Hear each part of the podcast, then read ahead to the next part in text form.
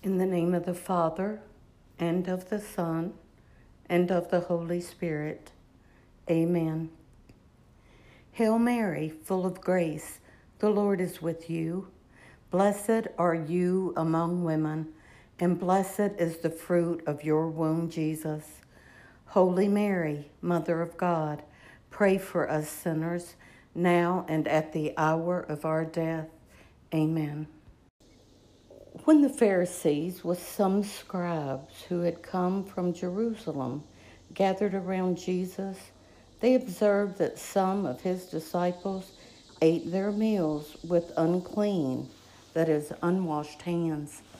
For the Pharisees, and in fact all the Jews, do not eat without carefully washing their hands, keeping the tradition of the elders.